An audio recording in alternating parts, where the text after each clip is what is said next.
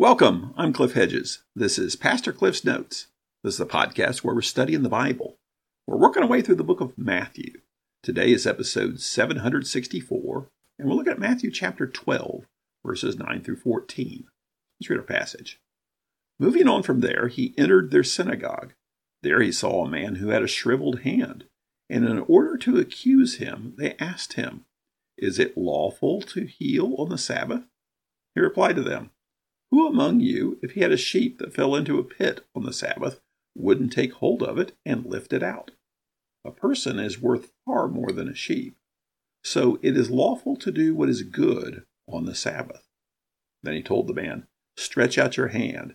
So he stretched it out, and it was restored as good as the other.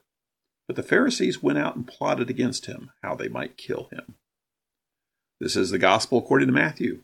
Matthew's presenting this account of the ministry of Jesus to convince people to come to faith in Jesus, primarily the Jews, who he's writing to. His desire is that they would recognize that Jesus is the promised Messiah, the fulfillment of the Old Testament. He's presenting this teaching, preaching, and healing ministry of Jesus. And we're in a section now, chapters 11 and 12, which are dealing with a variety of responses to Jesus. We started with John the Baptist. His response was doubt.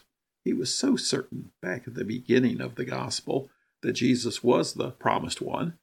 But now he's in prison and it doesn't seem like things are happening the way he thinks they should. So he sent people to ask, Are you really the one? So there was doubt from John the Baptist. Then Jesus pronounced woes on these towns in Galilee. Their problem was indifference. The majority of people didn't actively oppose him, but they also didn't come to faith. They just didn't care. They went on about their lives. Their problem was indifference. But then some responded in faith, and Jesus spoke about those. He encouraged them to come to him, take his yoke, his burden is light.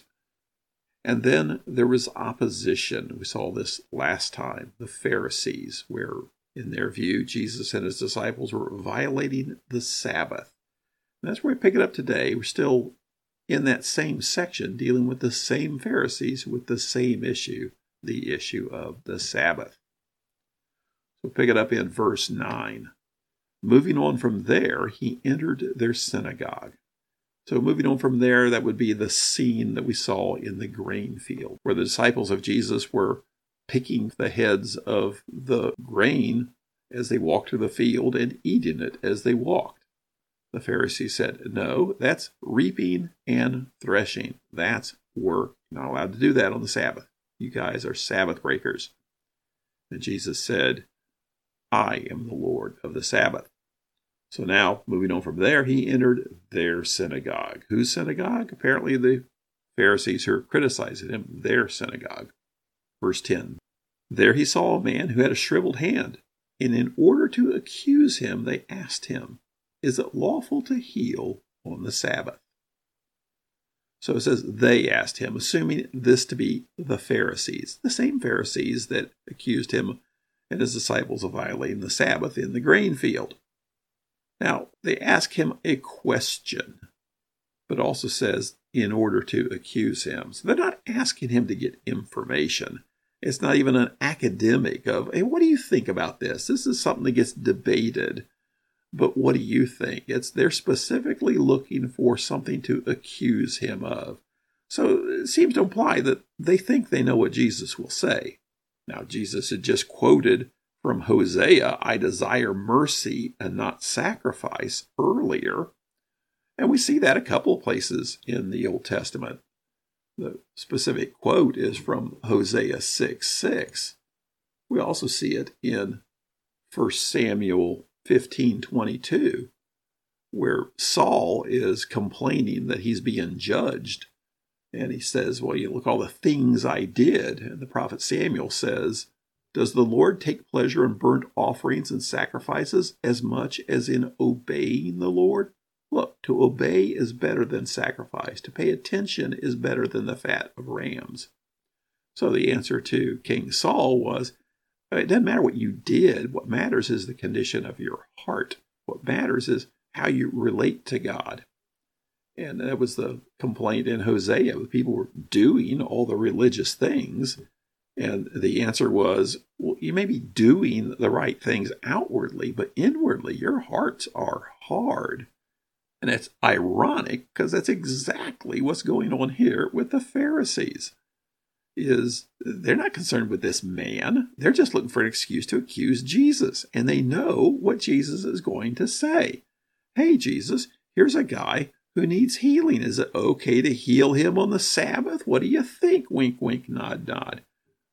And they'll probably anticipate what his answer is based on what he's done in the past and his comment that he made earlier that he is the Lord of the Sabbath.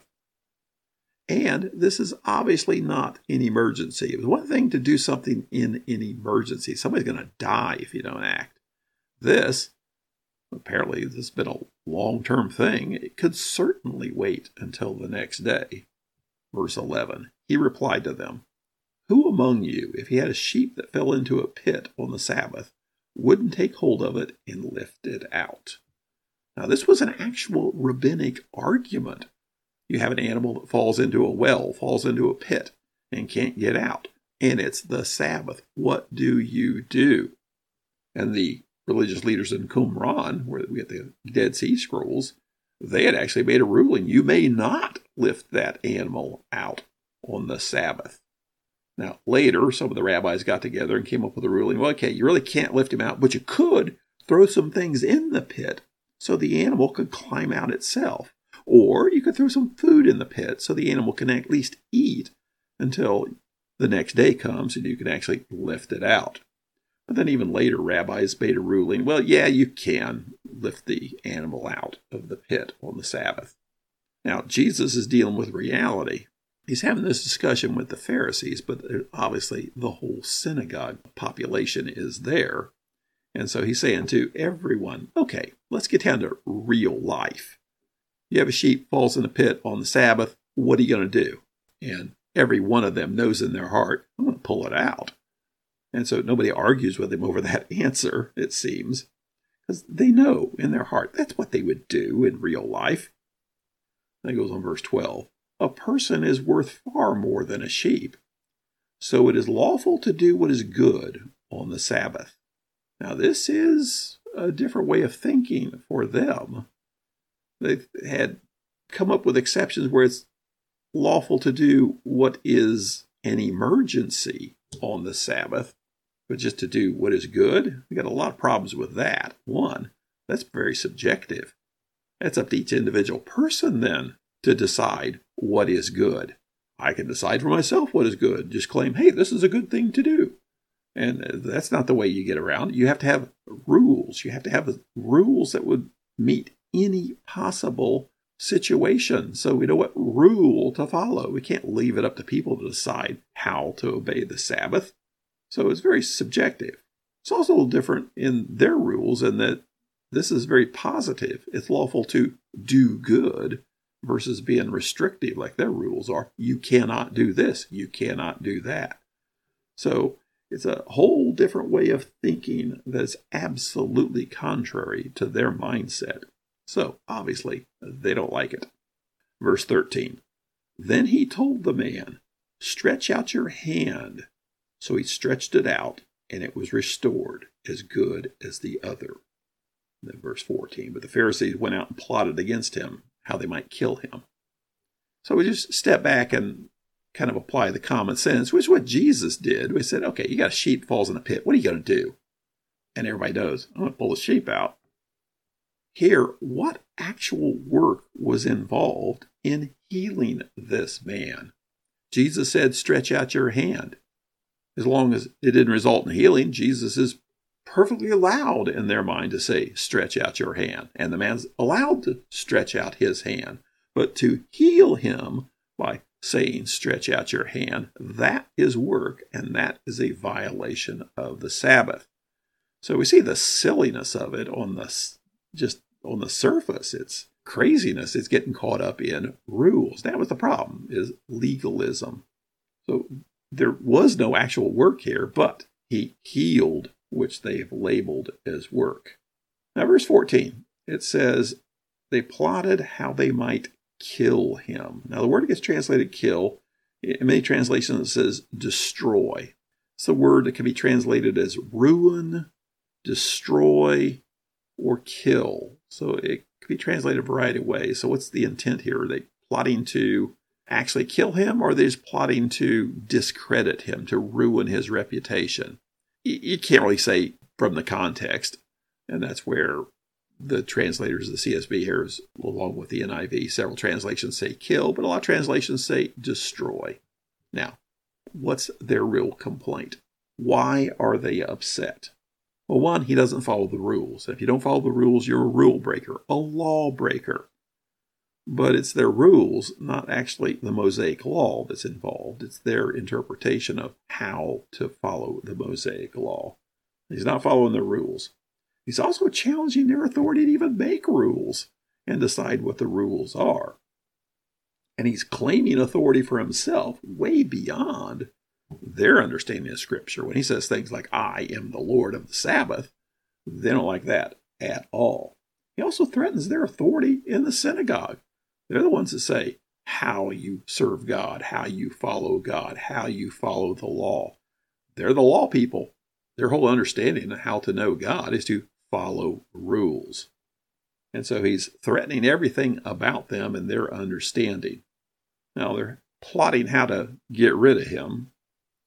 There's a small group of Pharisees in a local synagogue somewhere in Galilee. Are they really going to be able to kill him? Probably not. But this Matthew's showing the beginning of this mindset that is going to culminate with the religious leaders in Jerusalem actually bringing about the execution of Jesus. So it's it goes way beyond just a we're not comfortable with him to we've got to get rid of this guy. He's dangerous. So we're seeing a variety of responses from those who come to faith, those who don't care, those who aren't sure, and now those who are in active opposition to Jesus. Thanks for joining me. Join me again next time as we continue working through Matthew.